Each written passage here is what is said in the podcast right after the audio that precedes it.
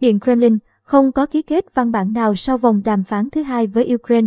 Người phát ngôn Điện Kremlin Dmitry Peskov ngày 4 tháng 3 cho biết không có trao đổi nào về việc Nga và Ukraine sẽ ký kết các văn bản chính thức sau vòng đàm phán giữa hai bên.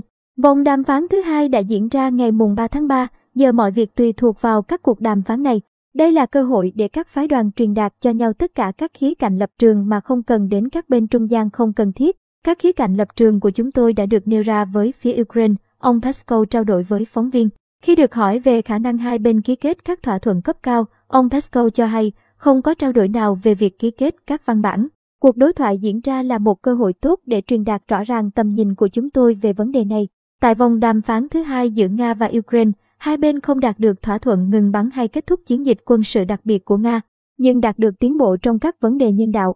Sputnik dẫn nguồn tin từ người đứng đầu phái đoàn Nga, Vladimir Medinsky cho biết, Nga và Ukraine đã đàm phán về một định dạng hành lang nhân đạo cho việc di cư của dân thường Ukraine khỏi các thành phố. Hai bên cũng thảo luận về triển vọng ngừng bắn tạm thời đối với các khu vực xung quanh các hành lang nhân đạo, ông Medinsky cho biết thêm. Đại diện của Ukraine trong các cuộc đàm phán với Nga, ông Mikhail Podolyak, xác nhận rằng các bên đã đạt được sự hiểu biết về vấn đề thiết lập các hành lang nhân đạo. Ông cho biết những điều này liên quan đến sơ tán dân thường, vận chuyển thuốc men và thực phẩm đến những khu vực bị ảnh hưởng nặng nề nhất bởi giao tranh,